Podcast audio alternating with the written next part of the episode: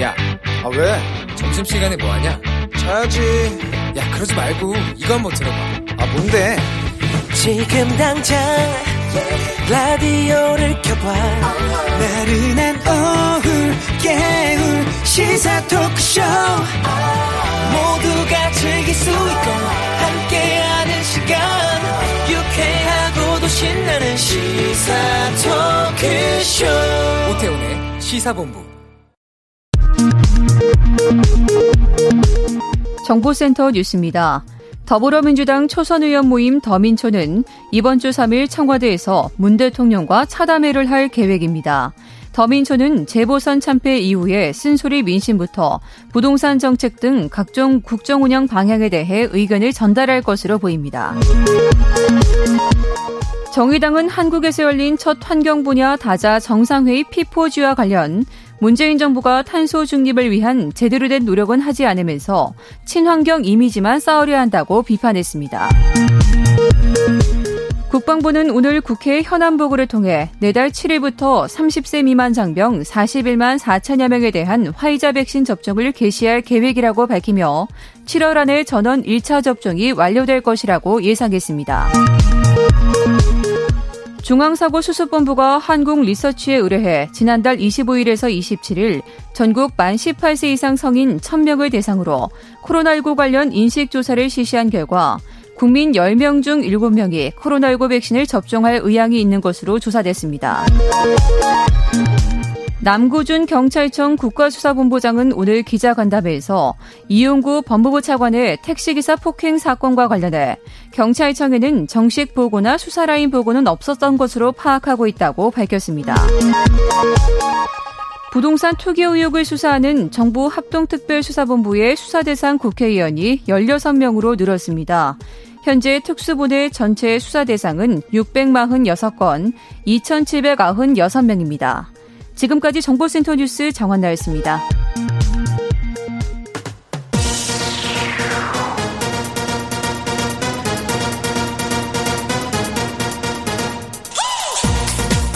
박정호의 본부 뉴스.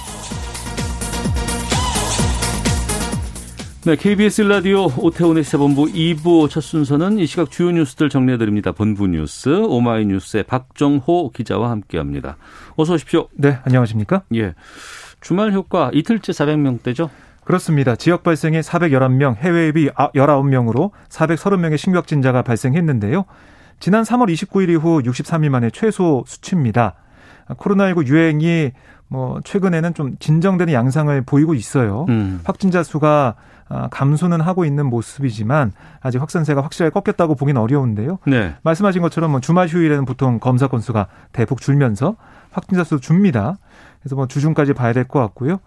특히 뭐 최근 직장, 교회, 노래, 노래연습장 이런 곳에서 신규 감염 사례가 잇따르고 있고 네. 곳곳의 유흥시설 집단 감염 규모도 점차 커지고 있어서요. 음. 확산세는 언제든 다시 거셀 수 있다. 이렇게 보시면 되겠습니다. 수도권에서만 계속해서 칠십 퍼센트 이상 나온 적도 있었는데 지금은 전국적으로 계속 나오고 네. 그다음에 제주가 지금 이 단계다 갔다면서요. 오늘부터 이 단계 시작해서요. 예. 유흥주점하고 노래연습장 같은 곳은 보면은 밤 열한 시 이후 문을 닫아야 되고요. 음. 새벽까지 못 열게 되고 그다음에 식당, 카페 같은 것도 밤 열한 시 이후에는 이게 포장 배달만 됩니다. 그리고 성산 일출봉과 비자림 같은 주요 관광지 네. 여기도 입장 인원이 삼십 퍼센트로 제한이 되는 상황입니다. 음. 자, 국회 법사위가 어, 김오수 검찰총장 후보자에 대한 인사청문 경과 보고서도 채택을 했는데 민주당 주도로 한 거죠? 네, 그렇습니다. 이게 지난 이십육 일 청문회가 열렸잖아요. 네. 그런데 이게 질의내용과 관련해 여야 의원들의 말다툼으로 파행한 끝에 결론 없이 마무리가 됐습니다. 네. 이후 민주당은 청문 보고서 합의 채택을 요구를 했고 국민의힘은 청문회 재개를 요구를 하면서 대치를 했거든요. 결국 국회 법사위가 오늘 오전에 전체 회의를 열고 국민의힘 의원들이 불참한 가운데 청문 보고서 채택의 건을 의결을 했는데요. 민주당은 문재인 대통령이 요청한 재송부 시한, 그러니까 오늘이잖아요. 그러니까 단독으로 회의를 열어서 삼 분 만에 일사천리로 청문 보고서를 채택한 겁니다. 이렇게 되면 김 후보자 문재인 정부 출범 이후 야당의 동의 없이 임명되는 서른세 번째 장관급 인사가 될 전망이고요. 네. 민주당 간사 박주민 의원 얘기 좀 들어보니까 인사청문회를 다시 열자 다시 하자라고 국민의힘이 주장했는데 이게 청문회가 이미 진행된 데다가 법에서 정한 시한이 끝나서 음. 다시 청문회 하자는 이런 요구를 받아들이기 어려웠다. 그래서 부득이 오늘 회의를 열었고 십 분 정도 국민의힘 의원들을 기다렸지만 오지 않아서 진행하게 됐다. 네. 이렇게 설명을 했고요. 예. 국민의힘은 아 이거 야당 동의 없는 이 보고서 채택 국민을 무시하는 것이다라고 반박하고 있습니다. 네. 한미 정상회담에 대한 북한의 입장이 좀 나왔는데 그 미사일 지침 해제된 것 여기에 대해서 논평이 좀 세게 나왔어요? 그렇습니다. 이게 이제 조선중앙통신의 김명철 국제문제평론가 명의의 그런 입장이에요.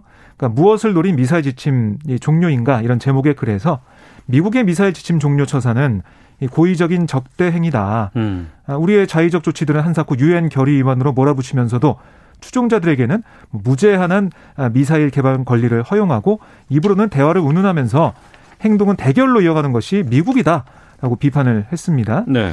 그리고 미국이 매달리고 있는 이 대북 적대시 정책의 집중적인 표현인 동시에 뭐 이중적인 형태를 스스로 드러내는 산 증거다 이런 주장도 펼쳤습니다. 네. 김명철 국제문제평론가 명의의 네. 글인데 그러면 이건 공식 뭐 입장이라든가 뭐 관영 매체를 통한 건 아니잖아요. 그러니까 이게 어쨌든 북한이 그래도 이제 조선중앙통신이란 그 음. 매체를 통해서 하지만 이게 국제문제평론가라는 네. 사람의 명의로 입장을 내놨는데요. 이게 좀 보면 사실 고위 당국자나 대변인 등이 아닌 논평원을 내세워서 좀 비난의 수위를 조절했다라고 음. 볼 수가 있겠고 그러니까 그걸 또 놓고 보면 향후 외교적 움직임의 여지는 남겼다 이런 평가를 좀 할 수가 있겠습니다. 네. 네. 어제 개막한 피포지 서울 녹색미래 정상회의 소개 좀 해 주시죠. 네. 이게 피포지 이 회의 자체가 좀 생소합니다. 저도 이번에 좀 처음 들어보는 그런 회의였는데 녹색 성장과 글로벌 목표 이천삼십을 위한 연대란 뜻의 영어 약자가 피 포지인데요. 네. 정부기관과 민간 부문이 파트너로 참여해서 기후변화 대응과 지속가능한 발전 목표를 달성하려는 글로벌 협의체입니다. 이게 지난 이천십팔 년 시월 덴마크에서 일 차 정상회의가 열렸고요. 이번이 이 차 정상회의예요. 특히 한국에서 열리는 첫 환경 분야 다자 정상회의이기도 한데요. 이번 정상회의 주제를 보니까 포용적 녹색 회복을 통한 탄소 중립 비전 실현이었고요. 코로나십구 때문에 화상회의로 진행되고 있습니다. 어제 문재인 대통령이 개회사를 했거든요. 그래서 네. 뭐라고 했냐면 이 녹색 미래를 위한 한국의 적극적인 역할 이거를 강조하는 모습을 보였고 뭐 이어진 정상 연설 세션에선 김부겸 총리를 시작으로 주요국 정상급 고위급 서른네 명 또 국제기구 수장 스무 명의 영상 메시지가 상영됐는데 선진국들이 개발도상국을 지원해야 한다. 네. 이런 취지의 메시지가 많았습니다. 오늘 저녁에 토론이 있다면서요? 그렇습니다. 오후 열 시부터 시작되는 정상회의 문재인 대통령이 주재를 하는데요. 문 대통령과 각국 정상급 고위급 인사들 화상으로 참석해서 녹색 회복, 뭐 탄소 중립, 민간 협력 이 세 개의 주제에 관해 토론을 합니다. 존 케리 미국 기후특사와 메테 프레데릭센 덴마크 총리, 우르줄라 폰데어라이엔 유럽연합 집행위원장, 아, 뿌라요 짜노차 태국 총리, 크리스탈리나 게오르기에바 국제통화기금, 아이엠에프 총재 등이 참석을 하고요. 정상회의와는 별도로 농업, 식량, 뭐 물, 에너지, 도시, 순환경제 아, 이런 주제에 대한 전문가들의 논의도 이어지게 됩니다. 그리고 서울 선언문 채택을 끝으로 오늘 정상회의가 막을 내리는데 네. 선언문에는 코로나 또 기후위기 극복을 위한 국제사회의 연대와 협력의 필요성 또 온실가스 감축을 위한 파리협정 이행 노력 기후문제 해결을 위한 민간 분야 역할의 중요성 이게 담길 것으로 보입니다. 네, 윤석열 전 총장이 어딜 가거나 누굴 만난다거나 그러면 되게 언론에서 뉴스에서 많이 좀 따라가곤 있는데 네. 어, 강릉에서 국민의힘 권성동 의원을 만났다는 뉴스가 계속 나오고 있네요. 네, 그러니까 이게 왜 주목이 되냐면 윤 전 총장이 검찰총장직 사퇴 이후에 현직 정치인과 만난 사실이 공개된 건 이번이 처음이에요. 네. 국회의원을 만난 게. 권 의원에 따르면 윤 전 총장이 며칠 전에 전화를 걸어와서 주말에 지인들과 저녁 식사를 함께 했다는 겁니다. 음. 윤 전 총장이 권 의원의 검찰 후배긴 해요. 네. 하지만 두 사람이 어린 시절에 함께 그 시간을 보내 동, 동갑내기 중마고우고요. 권성동 의원은 네. 강릉 쪽 아닌가요? 강릉 지역구입니다. 그런데 네. 윤 전 총장의 외가가 있는 곳이 강릉이에요. 어. 이번 만남 역시 윤 전 총장이 강릉에 있는 외가 친인척을 방문하고 외할머니 산소를 성묘한 이후에 성사가 됐다라고 전해지고 있는데 그러니까 주목되는 부분이 또 이거죠. 윤 전 총장은 이 권성동 의원 일행이 예. 무조건 대권 후보로 나와야 한다. 음. 뭐 당신을 통해 정권 교체가 이루어져야 한다. 이렇게 말을 하자 고개를 끄덕인 것으로 알려지고 있습니다. 윤 전 총장은 또 칸막이 없는 식당에서 예. 식사하다가 주변 시민들의 요청에 사진 여러 장 찍어주기도 했다고 하는데요. 네네. 어쨌든 이 뭐 일거수일투족이 다 주목받고 있는 그런 상황입니다. 음, 고개를 끄덕였다는 게 대권 후보로 나오겠다는 뜻인지 말았다는 뜻인지. 이게 뭐 권성동 의원 뭐 분석과 설명에 따르면 네. 의지가 있다 이렇게 좀 보고 있는 것 같더라고요. 그럼 정치활동 하겠다는 선언이 곧 나옵니까?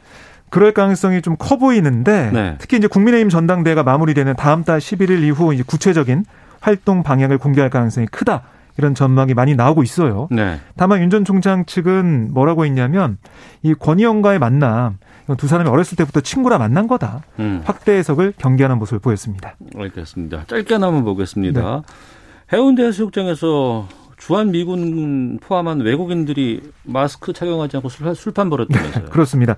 지난 토요일 오후 늦은 시간부터 일요일 새벽까지 해운대 해수욕장 해변과 군함로 일대에 외국인들이 마스크를 착용하지 않고 술판을 벌이면서 폭죽같이 터트린다. 신고가 이어졌는데요. 네. 경찰은 이들 외국인들이 현충일 연휴를 맞아서 부산에 찾은 주한미군 등으로 파악하고 있습니다. 그러니까 지난 칠월에도 이런 게 있었잖아요. 음. 다시 좀 반복이 되고 있는데 당시 주한미군은 이걸 철저히 단속하겠다, 벌금도 부과한다 대책을 내놓은 바 있는데 네. 이번에 어떤 모습을 보일지 봐야겠습니다. 알겠습니다. 본부 뉴스 오마이뉴스의 박정호 기자와 함께했습니다. 고맙습니다. 네, 고맙습니다.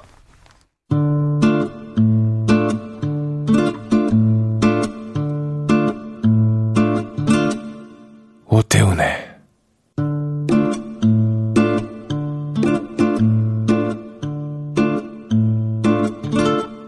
시사본부. 네, 시사본부는 청취자 여러분들의 참여 기다리고 있습니다. 샵 구칠삼공으로 의견 보내주시면 되고요. 짧은 문자 오십 원, 긴 문자 백 원, 어플리케이션 콩은 무료입니다. 팟캐스트와 콩, 케이비에스 홈페이지를 통해서 다시 들으실 수 있고 유튜브를 통해서도 만나실 수 있습니다. 일라디오 시사본부 이렇게 검색해 보시면 영상으로도 확인하실 수 있습니다. 우리나라 둘러싼 치열한 외교 상황을 정리하고 분석하는 시간입니다. 외교전쟁, 외교부 전략기획관 지내신 가톨릭대 국제학부의 마상윤 교수, 오늘 화상으로 연결해서 만나보도록 하겠습니다. 유튜브로 생중계 지켜보고 계신 분들은 마 교수님의 모습 영상으로 확인하실 수 있습니다. 마 교수님 안녕하십니까? 네, 안녕하세요. 네. 도쿄올림픽 칠월 이십삼일에 열릴 예정입니다. 아, 일 년 연기됐었고 지금도 솔직히 저는 이 올림픽이 잘 열릴 수 있을까 이런 좀 의구심이 들기도 하는데 어, 일본 정부가 도쿄올림픽 조직위원회 홈페이지의 지도에 독도를 자기네 영토로 표시한 것처럼 보이는 조치를 시정하라 이런 우리가 요구를 했는데 이걸 수용할 수 없다고 밝혔거든요. 이거 상황부터 좀 정리 좀 해주시죠.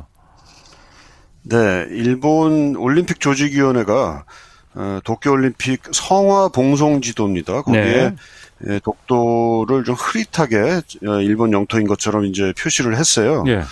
근데 이게 이천십구년도에 이미 우리 대한체육회가 좀 문제 제기를 공식적으로 했던 바가 있고요. 네. 근데 지금까지 이제 수정이 되지 않은 채 남겨져 있었죠. 이제 최근에 이제 우리 외교부가 이 점에 대해서 다시 한번 어 강력히 항의를 전달을 했고요. 네. 또 이제 우리 정치권에서 이런 문제가 알려지면서 또 유력 정치인들, 특히 대선 후보들이 어 올림픽 보이콧 뭐 이런 얘기까지 꺼내 가면서 어 모든 수단을 동원해서 빨리 이걸 시정해야 된다. 뭐 이런 얘기를 지금 했고요. 네. 또 청와대의 이제 국민청원에도 이 올림픽 보이콧 얘기가 올라와서 이미 뭐 수만 명이 거기에 그 성, 어, 성의, 어, 그 동의를 표시하는 음. 그런 상황이 지금 전개가 되고 있습니다. 어, 우리 정부가 이렇게 그 시정을 요, 요구를 했는데, 일본 네. 정부는 좀 부정적이에요. 어, 오월 이십팔일에 그, 가토 가스노부 관방장관의 얘기에 따르면 일본은 한국 측 주장을 전혀 수용할 수 없다. 이런 이제 입장을 밝혔습니다. 이게 좀 그래서 이제 문제가 되는데 이제 좀 더 문제가 되는 것은 우리 입장에서 봤을 때 네. 평창 그 동계올림픽 당시에 좀 유사한 상황이 있었어요. 뭐냐면 네. 남북 간에 이제 그 아이스 여자 아이스하키 그 단일 팀이 생겼잖아요. 그러면서 네. 이제 한반도기를 쓰게 됐는데 이 단일팀 선발전 때 이 한반도기가 개항이 된 것에 음. 바로 그 독도기 독도가 이제 표시가 돼 있었습니다. 예. 이 점을 이제 일본 정부가 당시에 그 문제를 삼았고요. 그래서 또 국제올림픽위원회 아이오씨죠. 여기에 시정 요구를 했던 바가 있습니다. 음. 어, 이때 이제 아이오씨는 우리 정부에 대해서 어, 이 독도가 표시된 거를 좀 어, 지워달라라는 이제 권고를 했고요. 네. 어, 그때 이제 우리 정부는 그 아이오씨 위원회 아이오씨의 권고를 이제 받아들여서 상당히 고민 끝에 예, 독도 표시를 이제 삭제했던 어, 그런 그 어, 사례가 있습니다. 근데 이번의 경우에는 이제 일본이 어떻게 보면 좀 비슷한 그 삭제 요구인데 그것을 어, 시정을 하지 않겠다라는 이제 입장을 밝힌 셈이 되어서 상당한 이제 논란이 지금 일고 있는 중입니다. 네, 일본 정부 쪽도 뭐 그렇지만 아이오씨 쪽에서 이건 좀 해결을 해야 되는 거 아닌가요? 네, 우리 입장에서는 좀 아이오씨가 평창 때 그랬던 것처럼 우리에게 예. 이제 요구를 했던 것, 권고를 했던 것처럼 어. 일본 정부에 대해서 좀 그 시정 요구를 좀 권고 차원에서도 했으면 좋겠다 이런 의견을 가지고 있는 건 그런 입장을 가지고 있는 건데 네. 아이오씨가 거기에 대해서 조금 그 어, 미진한 반응을 보이고 있다 이런 생각이 들고요. 근데 좀 애매한 것은 평창 올림픽도 같은 때 일어났던 거지만 그 올림픽 조직위가 당시 이제 우리의 올림픽 조직이죠. 그, 네. 그 경기장 위치를 표시하는 그런 어, 소개 지도가 있었어요. 네. 어, 이제 평창 올림픽 당시에. 근데 음. 거기 그 소개 지도에는 어, 독도가 또 표시가 돼 있었다고 합니다. 음. 이제 아이오씨는 이제 거기에 대해서는 이제 뭐라고 이제 얘기를 하지 않았고요. 문제를 삼지 않았고. 네. 일본은 이제 항의를 했던 바가 있고요. 어. 그러니까 그 아까 얘기한 그 아이스하키 팀, 여자 아이스하키 팀 그, 어,을 이제 상징하는 그 한반도기 문제는 아이오씨가 시정 권고를 했고, 했지만 이 평창 그 경기장 소개하는 지도에는 예. 독도가 표시가 돼 있는데 이 점에 대해서는 일본의 항의에도 불구하고 또 아이오씨가 특별한 그 시정 권고를 내리지 않았었다는 거죠. 아, 근데 그때와 비교해 보면 그, 차이가 나는 게 독도는 우리 땅이니까 거기다 표시한 건 당연한 거고 일본은 자기들 땅 아닌데 표시한 건 문제가 되는 건 상황이 다른 거 아니겠습니까? 네, 물론입니다. 네. 우리 입장에서는 이게 우리가 독도를 당연히 우리 땅으로 생각을 하고 있고 또 그렇게 주장을 하고 있고 또 우리가 실효 지배를 하고 있죠. 예. 근데 이제 그 국제사회에서는 일본은 또한 그 자신의 영토라고 계속돼서 이제 주장을 하고 있는 어, 상황이고요. 음. 또 그런 그 주장을 계속 이제 굽히지 않는 상황이고 또 이제 더 중요한 것은 이제 국제법적으로 자신들의 그 어, 말이 옳다라는 것은 이제 계속해서 이제 그 일종의 증거를 쌓아가고 있는 중입니다. 증거라기보다도요. 네. 그런 언급을 계속함으로써 그것이 국제법적으로 인정을 받을 수 있다라는 것을 이제 차원에서 그런 차원에서 자신의 주장에 대한 그 근거를 계속해서 이제 쌓아가고 있는 중입니다. 음. 그러니까 어떻게 보면 우리 입장에서는 이게 그 분쟁의 소지도 없는 네. 그야말로 명약관화한 우리의 영토다 이렇게 주장을 하고 있지만 국제적인 차원에서는 꼭 그렇게 보여지지는 않고 있다라는 게 이제 좀 문제가 되는 거죠. 음, 알겠습니다. 뭐 앞으로 또 어떤 조치들이 있을지는 좀 지켜봐야 되겠습니다만 청취자 의견으로 소개를 해드리고 다음 주제로 좀 넘어가겠습니다. 구이오구님은 스포츠와 정치는 별개라고는 하지만 굳이 이런 상황에서 올림픽에 왜 나가야 하는지요? 라는 의견도 있고 오사칠사님은 타협과 협상으로 할 수 없는 근본적인 게 있습니다. 그게 독도 문제고 우리는 좀 더 강한 조치를 해야 합니다라는 의견도 보내주셨습니다. 자, 시진핑 중국 국가주석의 조기 방한 문제, 문재인 정부 남은 임기 내 외교 분야의 중요한 또 과제로 지금 꼽혀 있는 상황인데 시진핑 주석 방한 이 부분은 지금 뭐 현실화 가능성은 어떻게 보고 계세요? 네, 현실로 만들고자 하는 게 지금 우리 정부 입장인 것 같고요. 그런데 네. 과연 가능할 것이냐에 대한 그런 회의론도 만만치 않은 상태입니다. 근데 또 최근에 그 한미 정상회담에서 그 한미 간의 관계가 상당히 돈독해지는 가운데서 또 이 시진핑 주석의 방한 가능성이 조금 또, 또 높아, 조금 더 높아진 거 아니냐 이런 의견도 지금 제기되는 중입니다. 네. 어, 시진핑 주석이 한국을 마지막으로 찾은 것은 이천십사년도 칠월이에요. 네. 당시 우리는 이제 박근혜 정부 당시고요.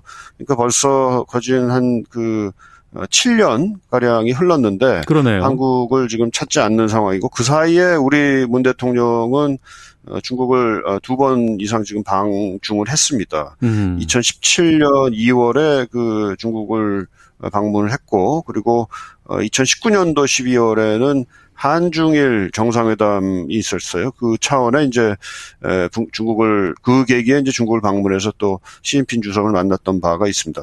그래서 이래저래 그 문 대통령하고 시 주석 간의 그 접촉이 있기는 있었는데요. 네. 그럼에도 불구하고 시 주석이 당장 한국에는 온 적이 없다. 적어도 음. 문재인 정부 출범 이후에는 그 점에서 이제 우리 정부는 지금 현재 우리 정부는 시 주석의 그 방안을 계속해서 지금 추진을 해 왔었죠. 상당히 중요한 목표로요. 네.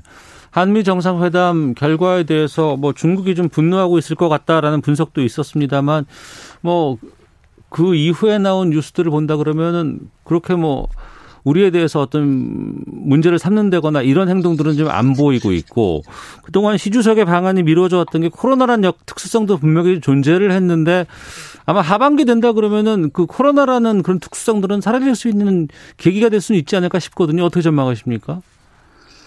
네, 일단은 코로나 그 팬데믹이 그 시 주석의 방안을 지금 가로막는 최대 장애물로 일단 지적이 되어 왔고요. 예. 작년 십일월에 그 중국의 왕이 외교부장이 한국을 왔을 때도 그 코로나 상황이 개선되면 시 주석 방안이 가능하다 뭐 이런 언급을 한 바가 있습니다. 그리고 네.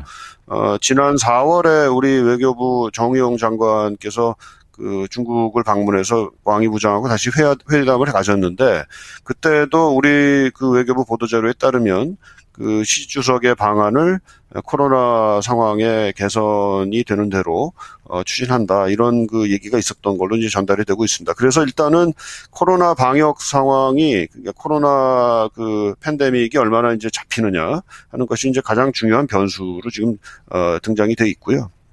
근데 이제 앞에서 그 한미 정상회담 얘기를 하셨습니다만은 중국 입장에서는 사실 우리가 그 어, 미국과 특히 이제 여러 차원에서 협력을 약속을 했고 네. 그 중에서도 아마 반도체 관련된 협력을 어, 강화하기로 한 점이 상당히 아마 그 관심을 끄는 주목을 끄는 아마 그런 대목이 아니었을까 이렇게 생각이 됩니다. 어, 중국으로서는 지금 반도체가 굉장히 중요하고 모든 나라에게 다 중요하지만 중국 입장에서도 굉장히 중요하고 어, 이것을 어, 나름대로 지금 개발하려고 하는 발전 중국 반도체 산업을 발전시키고자 하는 그런 굉장히 강한 의지가 있는데 네. 미국의 압력으로 인해 가지고 지금 여러 가지로 그러한 그 개발 시도에 상당한 그 난관이 봉착이 돼 있는 거거든요. 그 속에서 이제 한국과 같은 반도체 그 기술 강국과의 협력을 좀 더 모색을 하려고 하는데 아마 그런 차원에서 그, 그 시진핑 주석의 방안이 조금 더 중요성을 뛰어갈 수 있는 그런 여지는 있다 이렇게 생각이 됩니다. 네, 알겠습니다. 트럼프 대통령과 이제 트럼프 대통령이 한 행적을 바이든 대통령이 다 바꾸고 지우고 이러곤 있습니다만 중국과의 어떤 관계에 대해서는 트럼프 대통령과 좀 행보가 좀 비슷하지 않나라는 생각이 들기도 하는데 우한 지역의 코로나십구 발원 의혹에 대한 추가 조사 지시를 바이든 대통령이 내렸습니다. 이거 트럼프 대통령도 계속 이 부분 얘기했었던 상황이었잖아요. 네, 네. 이게 하지만 뭐 더블유에이치오 세계보건기구가 조사까지 이미 지금 끝낸 상황에서 어, 이 중국 우한 지역의 코로나 발원석에 미국의 대통령이 직접 이게 공개적으로 요구하는 건 좀 이례적인 것 같은데 이건 왜 그렇다고 보세요? 예, 그 일월, 이월에 걸쳐가지고 더블유에이치오가 전문가를 중국에 파견을 해서 네. 조사를 일 차적으로 했고요. 네. 그래서 거기서 일단, 일차, 일단은 그, 어, 우한 그 바이러스 실험실에서 바이러스가 만조, 만들어지고 그게 유출됐다라는 그런 설을 일단은 부정을 했어요. 네. 어, 그런데 그러한 그 부정에도 불구하고 그 어, 중국 당국이 그 당시 그 더블유에이치오 조사단에 대해서 충분히 협조하지 않았다. 어. 그 데이터를 제공한다거나 이런 것을 굉장히 어, 어떻게 보면 비협조적이었다라는 그런 그 어, 것이 이제 밝혀졌고요. 어, 그러고 나서 이제 지난 얼마 전인데 오월 십삼일자로 그 세계적인 그 과학 어, 저널이라고 할 수 있죠. 사이언스지에 네. 그 전문가들이, 과학자들이 어, 집단으로 그 서한을 보내서 그게 게재가 됐습니다. 그 게재된 내용이 뭐냐면 이 그 바이러스 기원에 관련해 가지고 이게 자연적으로 동물에서 인간으로 옮아갔을 가능성도 여전히 이제 강력하지만 그 우한 그 바이러스 공, 그 실험실에서 만들어졌을 가능성도 여전히 남아 있다. 음. 따라서 이 점에 관련된 그 추가 조사가 필요하다라는 이제 그 의견을 제시를 했고요.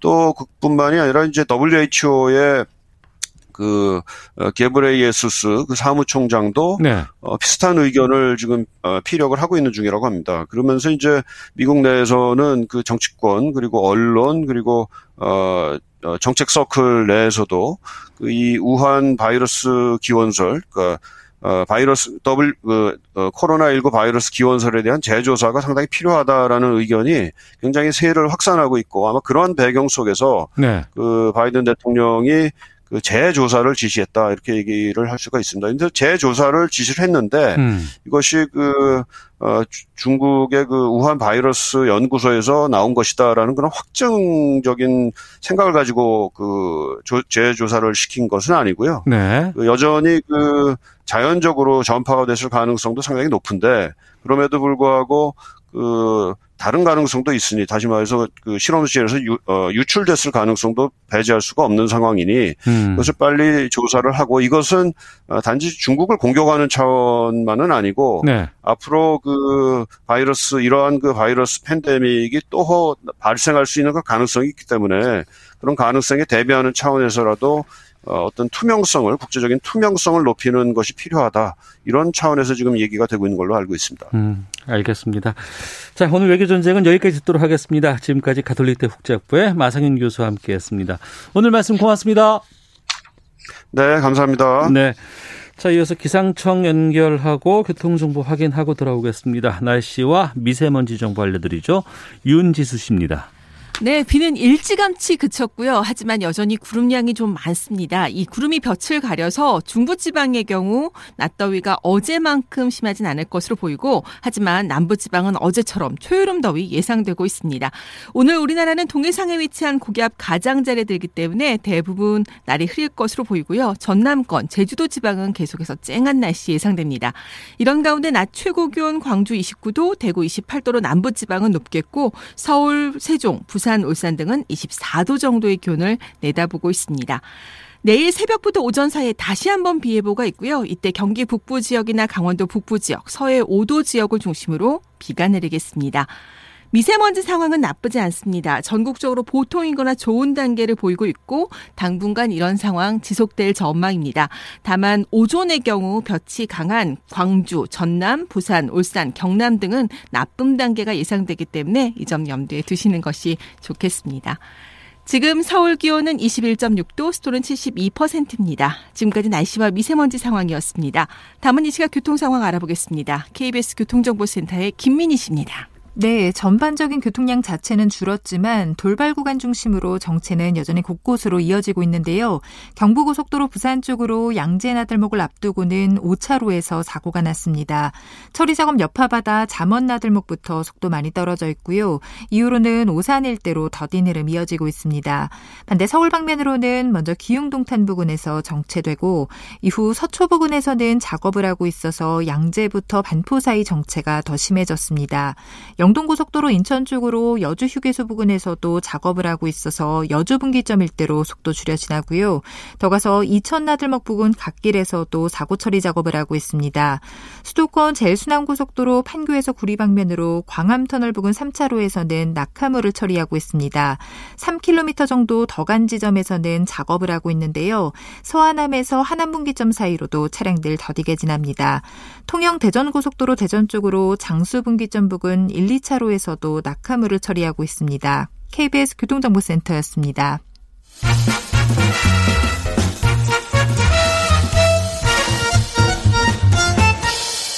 오태훈의 시사본부. 네, 한 시 삼십 분 향하고 있습니다. 주말 동안의 이슈를 정리하고 이번 주에 가장 눈여겨볼 소식들 살펴보는 시간입니다. 시사구말리 출발하죠. 문화일보의 이현정 논설위원 나오셨습니다. 안녕하십니까? 네, 안녕하세요. 예. 그리고 정치 전문 김보협 기자 함께합니다. 안녕하십니까? 안녕하십니까? 예. 아, 문재인 대통령 청와대 국민소통수석에 박수현 전 청와대 대변인을 내정하는 등 수석급 세 명과 비서관급 다섯 명 교체를 했습니다. 청와대 수석 인사 좀 짚어보려고 하는데 그 전에 오전 상황부터 좀 두 분께 좀 여쭤보도록 하겠습니다. 김오수 전 검찰총장 후보자 인사청문 경과보고서 여당 단독으로 채택된 거에 대해서 어떻게 보셨는지 이현정 논설위원께서 먼저 말씀해 주시죠. 네, 오늘 아마 법사위가 열려서 삼 분 만에 통과시켰더라고요. 네. 박주민 위원장 대행이 바로 통과를 시켜버렸는데 아마 뭐 예상됐던 결과인 것 같습니다.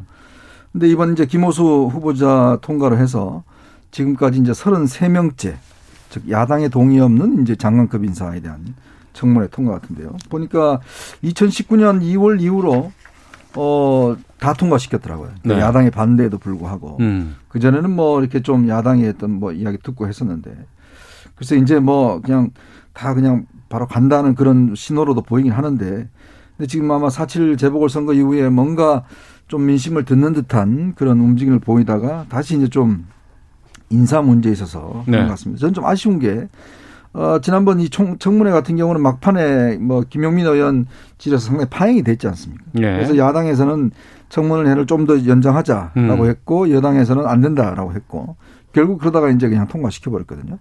그러니까 좀 더 절차를 밟았으면 어떨까라는 생각이 들어요. 다시 열었으면? 네. 왜냐하면 어. 이게 사실 저 김오수 후보자 같은 경우는 딱히 지금 그 자체로만 봐서 심각한 결핍 사유는 없습니다. 그렇다면 네. 음. 여당 입장에 좀 더 명분을 쌓으면서 통과를 해도 참 네. 늦지 않다고 보는데 음. 굳이 이렇게 바로 삼 분 만에 통과시켜버리고 그냥 임명하는 이런 걸 또 반복하는 것 같은데 좀 초급증이 있지 않나. 네. 참 아쉬움이 있습니다. 솔직히. 어, 아쉽다고 말씀해 주셨는데 김보협 기자는 어떻게 보고 계세요? 저도 여야가 충분히 합의해서 통과시킬 수 있었을 텐데 네. 근데 이제 그 책임을 여당에만 미루기는 좀 민망한 상황이다. 어. 왜냐하면 김오수 후보자 청문회 날짜를 한동안 안 잡았잖아요. 예, 예. 국민의힘이 청문회를 하는 게 좋을까 안 하는 게 좋을까 어. 이런 계산을 많이 했었고 법사위원장 문제 가지고 그랬었죠. 여야 간에 충돌이 있었고요.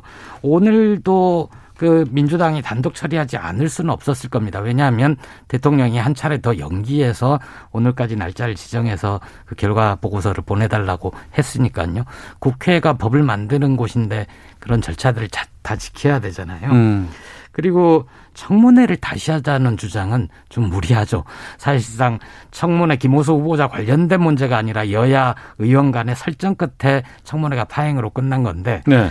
다시 청문회를 한 번 더 하자라는 음. 건 좀 무리한 주장 아니었나 싶습니다. 알겠습니다. 오전 속보기 때문에 좀 짚어봤고요. 자, 청와대 수석 인사들에 대해서 좀 면면을 좀 살펴보겠습니다. 어, 수석급 세 명에 비서관급 다섯 명 교체. 어, 민주당 출신 인사들을 요직에 배치했다는 점, 이런 점들이 좀 언론에서 주목하고 있는 것 같은데 이번 수석 인사들은 어떤 의미로 보시는지 김보협 기자부터 먼저 말씀해 주시죠. 보통 임기 말에는 네. 여당 주도적으로 바뀝니다. 정치건 정책이건 음. 그러다 보니까 이제 민주당과의 소통을 강조한 인사 이렇게 보이거든요. 특히 박수현 국민소통수석의 경우 초대 대변인을, 대변인을 했었잖아요. 네. 네. 당시에 대변인 초대 그 인수위 기간도 없이 하면서 무리하게 무리 없이 잘했다 그런 음. 평가를 받았었거든요. 그러다 보니까 임기 말에 국민소통수석이란 중책을 다시 한번 맡긴 것 같고요. 다만 그 깜짝 인사라는 건 예상 바뀌잖아요. 사람들이 네. 예상하지 못한 어. 시점에 인사를 했다는 점에서 살짝 마음에 걸리는 게 있습니다. 혹시 언론을 통해 보도되지 않은 어떤 문제가 있는 게 아닌가. 그 문제라고 하면? 예, 예를 들어서 해석을 하면 네. 정만호 전 수석이 다음에 강원도지사 출마 의중이 있어서 어. 이번에 교체를 한 거다라는 그런 해석도 있던데 예, 예. 그 외에 혹시나 개인적인 다른 문제가 있었던 거 아닌가 어. 인사를 할 수밖에 없었던 그런 문제가 있을 수도 있었겠다는 생각도 듭니다. 예. 이현정 의원께서는요? 지금 문 대통령의 가장 큰 문제가 이제 정무하고 소통 쪽이거든요. 음. 이제 이 두 부분을 이철이 수석을 이제 정무 쪽을 임명을 했고 네. 또 소통 쪽을 이제 박수현 전 대변을 임명했는데 저는 뭐 박수현 대변은 뭐 잘 알지만 뭐 사실 제가 봐서는 민주당 어 의원 같지 않은 민주당이라 봅니다. 굉장히 음. 여야 의원들하고 소통도 굉장히 잘하고 있고, 잘하고 있고 네. 뭐 제가 볼 때 아마 상당히 이 생각도 합리적인 분이기 때문에 아마 예전보다 잘 해낼 것이라 생각이 드는데, 아쉬운 점은 지금 이렇게 이제 직접적으로 관련된 부분은 이제 교체가 됐는데, 여전히 지금 문제가 되고 있는 이제 그 이광철 민정비서관이라든지 또 이진석 상황실장이라든지 또 김혜숙 인사속이라든지 여전히 음. 이제 바꾸지 않고 있어요. 네. 지금 이광철 그다음에 이진석 이분들은 이제 지금 기소가 돼 있는 상황이지 않습니까? 더군다나 이제 지금 어, 어 지금 이제 김혜숙 수석 같은 경우는 인사수석인데 문 대통령하고 같은 이제 법무법인에 있었고 삼십 년씩인데 사실 지금 인사와 관련돼서 지금 많은 문제가 있지 않습니까? 그러니까 대통령은 뭐 이거 인사 시스템에서는 할 만큼 했다라고 이야기를 하지만, 그러면 이게 시스템 문제가 있으면 시스템을 바꿔야죠. 음. 그럼 본인이 뭐 시스템만 탓하고 있을 수가 없는 거 아니겠습니까? 만약에 검증을 못하면 검증할 수 있는 시스템을 만들어야지, 그걸 지금까지 계속 그 시스템이 어, 뭐 이 할 수 없다라고 이야기만 하면 안 되는 거거든요. 네. 그렇다면 일정 정도 이 부분에 대한 저는 책임을 어, 좀 이게 이 있어야 되는데, 여전히 김혜숙 수석은 어, 이게 있는 걸 보면 이제 뭐 거의 저는 뭐 인사는 이제 거의 앞으로 별로 없다고 봅니다. 어. 뭐 이제 남아있는 게 이제 과연 경제부총리와 사회부총리를 바꿀까 이 문제 같은데, 어, 이게 그냥 넘어간다고 하면 이제 마지막 인사라고 보여지는데, 음. 그래서 참 아쉬운 부분이 있습니다. 인사라는 게 만사라고 이야기하지 않습니까? 대통령 인사는 만사인데, 이렇게 인사가 아, 결국 뭐 서른세 번이나 되는 역대 최고의 기록을 지금 세운 거 아니겠어요? 네. 그렇다면 이 부분에 대한 좀 책임도 좀 물었어야 되는데, 어. 여전히 그런 상황이라서 좀 아쉽습니다. 예. 더 이상의 인사는 없을까요? 김 기자는 어떻게 전망하세요? 인사가 있을 수도 있을 것 같은데요. 어. 이제 그 거의 모든 언론이 삼십삼이라는 숫자, 야당의 동의 없이 인사를 강행했다, 이런 얘기를 하는데, 저는 그 바람직하지 않은 현상이 일어났는데, 과연 문 대통령이나 정부 여당의 책임만 있는가, 음. 야당의 책임은 없는가, 네. 이것도 같이 따져봐야 된다는 생각이 들고요. 아까 말씀드린 것과 관련해서 보면 김오수 후보자 같은 경우에도 사실 야당이 반대를 하면 반대한다는 기록을 남기고 인사청문 결과 보고서를 채택을 할 수도 있었거든요. 음. 그런데 그렇 지 않고 청문회를 다시 한번 요구하고 이런 좀 무리한 주장을 하는 걸 보면 네. 다음 대선을 겨냥을 해서 현 정부는 독재 정권이다, 이전 정부와 다를 바 없다, 음. 이런 이미지를 씌우기 위한 것 아닌가, 이런 생각도 해봅니다. 알겠습니다. 민주당 상황도 좀 살펴보겠습니다. 대선 후보 경선과 관련해서 민주당이 칠월 일일 기준으로 권리당원의 투표 자격을 확정하기로 결정을 했습니다.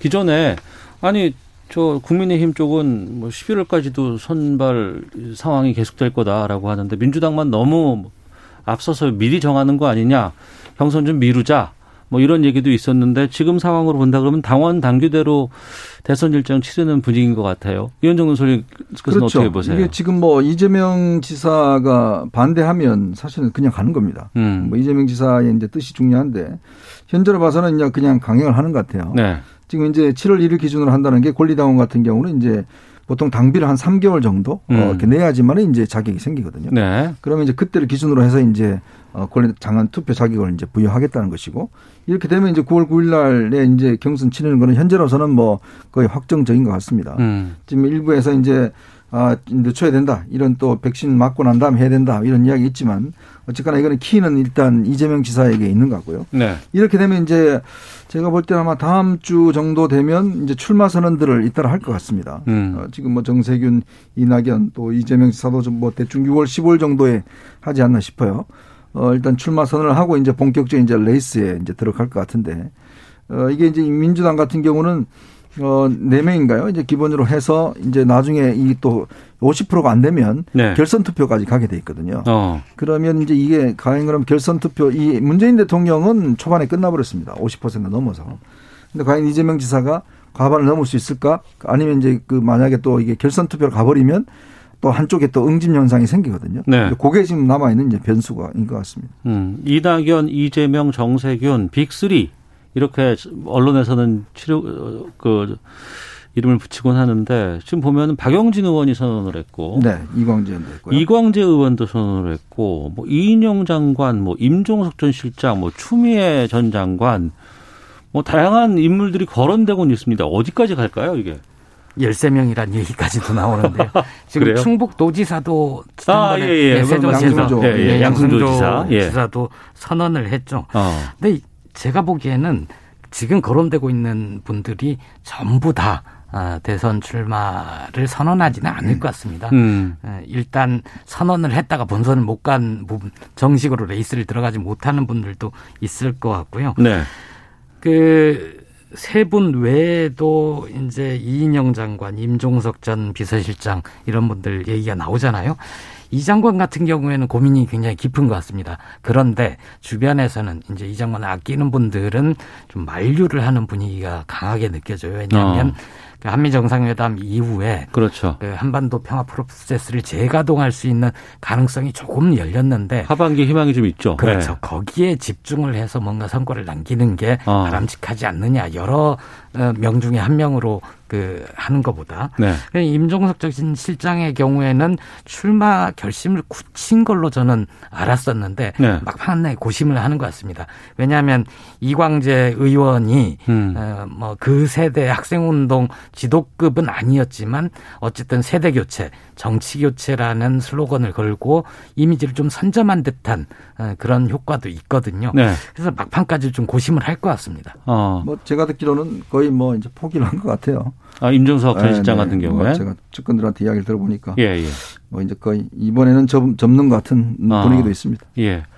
어떻게 후보군들이 뭐 어떻게 보세요? 지금 보면 사실 이제 지금 단계에서 어, 사실상 이제 오 퍼센트 이상 나오지 않으면 참 이게 본선 가기 어렵거든요. 네. 그러니까 경선을 통과하기 어렵습니다. 어. 이게 뭐 단시간 내에 이미 또 알려진 인물들이고 네. 뭐 전혀 새로운 지금 뭐 윤석열 전 총장 같이 뭐 그런 식이 아니라면 아주 새로운 사람이 네. 지금 나오기 쉽지 뭐 않잖아요. 쉽지 않습니다. 네. 쉽지 않고 이제 다들 이제 지금 이름을 얹어놓고 뭐 차기나 또 뭐 이런 등등을 이제 어. 바라보는 이런 측면이 있기 때문에 예, 인지도도 좀 네, 쌓고 그렇습니다. 인지도 이런 거 있기 때문에 저는 뭐 지금 구도는 보면 어, 일단 삼자 구도로 간다고 봐야 될 것 같아요. 음. 어, 가면서 이제 나머지 이제 박용진 뭐 그다음에 이광재 이런 분들이 이제 어느 정도 선전하느냐. 따라서 이제 차기 후보군으로 이제 거론될 수는 있겠지만 네. 지금까지 만약에 이런 뭐 임종석, 이인영 이런 분들은 이야기 안 나오는 거 보면 거의 뭐 레이스를 포기한 것 같고요. 음. 아마 음, 결국은 지금 유월 달 지금 이제 내일이면 유월 일일인데 이 시점까지도 출마 선언을 안 한 걸 보면 일단 현재로서는 이제 삼강, 일강, 이중, 뭐 이약 이렇게 되는 건가요? 예. 뭐 그런 구도로 하지 않나 싶어요. 어. 그러고 보니까 내일이면 유월 일일이고. 벌써 그렇습니까? 그렇습니다. 대선이 내년 삼월이니까 진짜 네. 얼마 안 남았네요. 네. 네. 어. 자, 시사구말리 어, 이현정, 김보협 두 분과 함께 말씀 나누고 있는데요. 이번엔 국민의힘 쪽으로 가보겠습니다. 예비경선 결과가 지난주에 나왔고 신진대 중진 대결이라고 전망을 했었는데 신진은 이준석 전, 이준석 전 최고위원 한 명만 남고 중진에서 이제 네 명이 올라갔습니다. 그런데 결과를 보니까 이준석 전 최고가 일 등이에요. 어떻게 보세요? 십팔 대 영이라고 하잖아요. 그러니까 네. 이준석 후보는 영선이고 어. 나머지 네 명을 다 합하면 십팔 선이거든요. 예, 예, 예, 예. 그러니까 십팔 대 영인 거 아니겠습니까? 저도 깜짝 놀랐습니다. 이게 참, 이게 정치판을 오랫동안 이렇게 지켜보는 저 입장에서 보면 어, 이렇게까지 민심이 변하나? 음. 어, 라는 걸 정말 어, 느낄 정도로 지금 또 오늘 여론조사 등등 나온 걸 보면 뭐 더 점점 이렇게 벌어지고 있는 것 같아요. 네. 그만큼 또 인석 후보 같은 경우는 지금 후원금을 모집할 수 있거든요. 네. 예비가 되면. 근데 딱 삼 일 만에 일억 오천만 원 그냥 다 채웠다 갑니다. 그것도 음. 전부 다 만 원, 뭐 이만 원 이런 소액으로 해서. 그러니까 이게 쉽지가 않습니다, 사실은. 네. 이렇게 돌풍을 일으키기가. 더군다나 뭐 이준석 후보 같은 경우는 이제 정치권에 들어온 지 한 십 년 정도 됐고요. 특히 이제 이 지금 예전에 우리가 보면 어 김대중 그다음에 김영삼, 이철성 이 사십 대 기수론이 한번 나온 적이 있었고요. 어 그 이후에 아마 제가 볼 땐 제이의 아마 뭐 이준석 후보는 삼십 대니까 예, 예. 삼십 대 기수론이 아닐까. 그 정치권에 큰 파문이 일으킬 것 같아요. 음. 어, 결국 이거는 아마 국민들이 보시기에 이제 좀 바뀌어져야 되는 거 아니냐. 정치권 다 바꿔라. 네, 뭐 이게 네. 이 오팔육들 그다음에 기득권 그다음에 삼선 사선 오선 하면서 도대체 뭐, 뭐 했냐.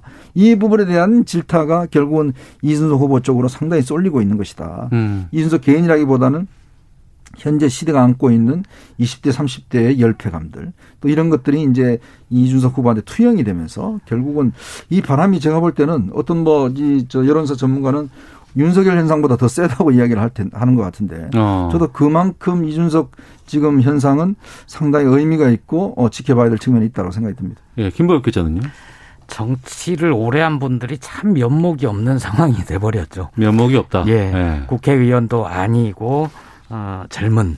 음. 그러면 영선 의원이라고 부르잖아요. 그렇죠. 예, 예. 변화의 바람을 타고 있는 거는 분명한 것 같습니다. 돌풍이라고 부를 정도로. 예. 다만 그 예비 경선은 본경선하고 다르게 이 제대로 된 토론도 한 번도 없었거든요. 음. 그 후보자들이 많다 보니까. 네네. 그래서 아무래도 인지도, 인기 투표의 영향이 컸었고 어. 그러다 보니까 신진들 몇 분 후보가 있었는데 다른 분들은 다 떨어지고 이 이준석 후보 쪽으로 쏠림 현상이 일어났던 거 아닙니까? 네. 이게 본선에서도 충분히 이어질 거라고 생각을 합니다. 어. 그런데 본선에 당선이 될 정도로 대표 한 명만 당선이 되고 나머지는 안 되잖아요. 네. 그런 정도로 계속 쭉 이어질지 음. 거기에 대해서 저는 확신을 못 하겠습니다. 그러니까 이제 많은 분들이 이 정도였어라는 의구심들은 다들 또 네. 놀라움들은 다들 표현하고 있는 것 같은데 그러면 두 분께 좀 여쭤볼게요. 만약에 그러니까 의원 경험이 한 번도 없다. 네. 이런 이준석 전 최고위원이 국민의힘을 접수한다. 당대표가 된다. 어떤 일들이 예상되세요? 그러니까 참 우리 정치사에서 한 번도 경험하지 못한 일을 우리가 겪잖아요.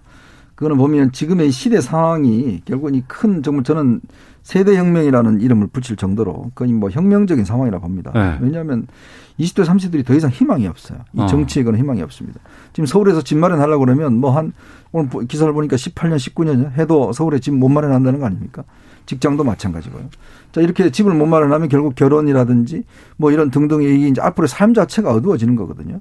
그런데 이제 지금 정치권은 여전히 변화하지 않고 있고 음. 또 기득권을 유지하고 있다라고 그러면 이건 한 번에 저는 변화가 정말 예, 와야 된다고 생각이 들고 또 이거 실질적으로 이제 가능하다고 봅니다. 네. 근데 이제 물론 이제 앞으로 이준석 후보가 티비 토론 한 네다 차례 하죠. 이제 등등을 통해서 저 토론의 강점이 있는 후보잖아요. 그렇죠. 또 네. 이게 워낙 뭐 그동안 저하고도 같이 많이 했습니다만은 순발력이 뛰어난 친구여서 그러니까 그만큼 아마 이제 토론을 통해서 좀 이게 국민들한테 뭐 여전히 겸손하다 이런 등등만 보인다라고 하면 저는 충분히 가능하고 또 어. 이게 이제 이렇게 되면 이제 대선하고 바로 연결돼 버리거든요. 그러니까요. 뭐 혹자는 그런 이야기합니다.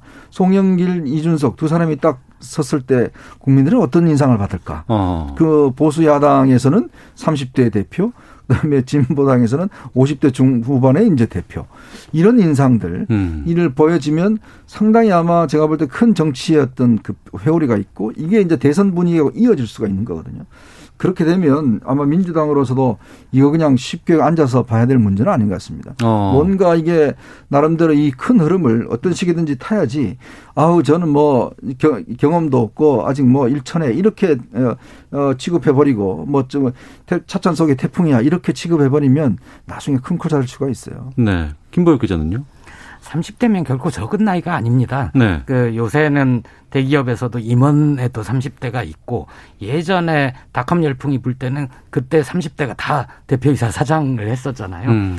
충분히 경험이 있고 의사 능력이 있고 판단할 능력을 저는 갖추고 있다고 봅니다. 네. 근데 이제 지금은 이준석 대표를 전제로 말씀하시는데 저는 아직도 조심스러운 게 그 이십 대, 삼십 대 청년들의 고통을 대변하는 후보. 음. 어, 이십 대, 삼십 대 청년들이 정치의 변화를 바라는 강한 열망 가지고 있는데 실제로 본선에서 투표는 당원들 칠십 퍼센트가 투표를 하는 거거든요. 네. 일반 여론조사는 삼십 퍼센트를 반영하는 거고요. 그런데 네. 지금 현재 국민의힘 당원들의 이십, 삼십 퍼센트 비중이 몇 퍼센트나 되는지 어. 잘 모르겠고 그러면 이제 대구 경북 중심의 나이가 많으신 당원들이 음. 평균적으로 가장 많을 텐데 이분들이 과연 이, 삼십 대의 그런 심정을 반영을 해서 그래 우리 국민의힘도 지금 삼십 대 대표가 나올 때쯤 됐어 하고 그런 바람을 실어서 투표를 하실지는 전 잘 모르겠습니다. 그리고 만약에 삼십 대 이준석 대표가 국민의힘을 책임지게 된다면 네. 정치권에 여야를 막론하고 음. 아주 큰 변화의 회오리 그러니까 불어닥칠 것은 분명한 것 같습니다. 근데 재미있는 게요. 예비 경선 때 제가 이게 투표 이거 지역별 현황을 보니까 당원들 투표하고 일반 국민 투표하고 거의 동조 현상이 일어나요. 어. 같이 간다는 이야기죠. 예, 예. 그러니까 이게 참 재미있는 구석이니까 그러니까 왜냐하면 당원 투표 같은 경우도 이제 당원들의 지역별 그 안배에 따라서 이제 한 것이고 거기에 또 민주당 지지는 뺀, 뺀 상황이거든요. 그러니까 당원들도 보면 오십, 육십 대 당원들은 보면 자녀들 문제 아니겠습니까? 음. 자기들 자녀에 대한 문제예요. 이십, 삼십 대 이제 하면. 이제 그렇기 때문에 이게 예전같이 이게 참 그 코로나 국면 저는 영향도 있다고 보는 게 예전에는 이 체육관에서 전당대회 하거든요. 그러면 버스대로 이제 다 태워서 옵니다. 그러면 자기 후보 지지하는 버스대로 와서 그러니까 투표를 하면 이게 체육관 투표를 하게 되면 계산한 만큼 표가 나와요. 그렇죠. 근데 지금 그걸 못해요. 어. 조직 선거를 못해요. 이게 아주 저는 이번에 이준석 현상이 힘을 받는 특이한 현상이 음. 예전처럼 뭐 버스 떼기로 들어와서 이렇게 할 수 있는 상황이 아니기 때문에 다 에스엔에스나 이런 걸로 하기 때문에 네. 이게 또 이준석 후보 강점이기 때문에 아마 다른 후보들은 굉장히 좀 속이 탈 겁니다. 네.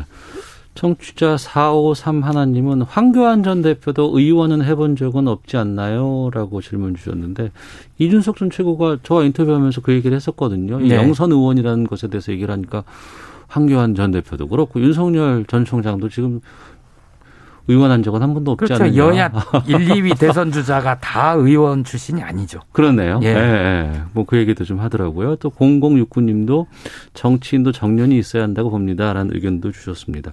그러면 여기에 대해서 중진들은 상당히 긴장할 거 아니겠어요. 지금 그래서 중진들이 사실은 이게 단일화를 해야 돼요. 네. 이기려면. 이기려면 단일화를 아, 해야 된다. 단일화는 방법이 없습니다. 할 수 있을까요? 이게 근데? 단일화 그래서 이게 참 어려운 게 네. 지금 보면 나경원, 주호영 아마 두 후보 같은데 이게 단일화를 하려면 뭔가 명분이 있어야 되잖아요. 네. 근데 삼십 대 지금 이준석을 상대로 지금 사선, 오선들이 단일화를 한다? 싸우자고. 어.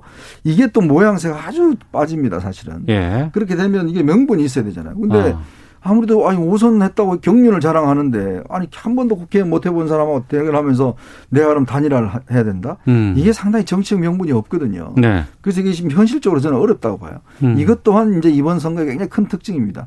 옛날 같으면 결국은 자기가 좀 불리하다 싶으면 이제 단일화를 하고 당직 나누고 뭐 이런 걸로 합의해서 하는데 지금은 그걸 할 수 있는 구조 자체가 굉장히 어려워진 구조예요. 음. 그러니까 참 외통수에 있다는 생각이 드는데. 외통수. 이렇게 되면 단일화를 먼저 제안하는 사람부터 어? 제, 이 어린 사람 대결한다고 단일화를 해? 뭐 이런 또 오히려 지금 역효과도 날 수가 있어요. 아. 그러니까 지금 선뜻 지금 결심을 못하고 있는 게 아주 희한한 상황입니다. 예.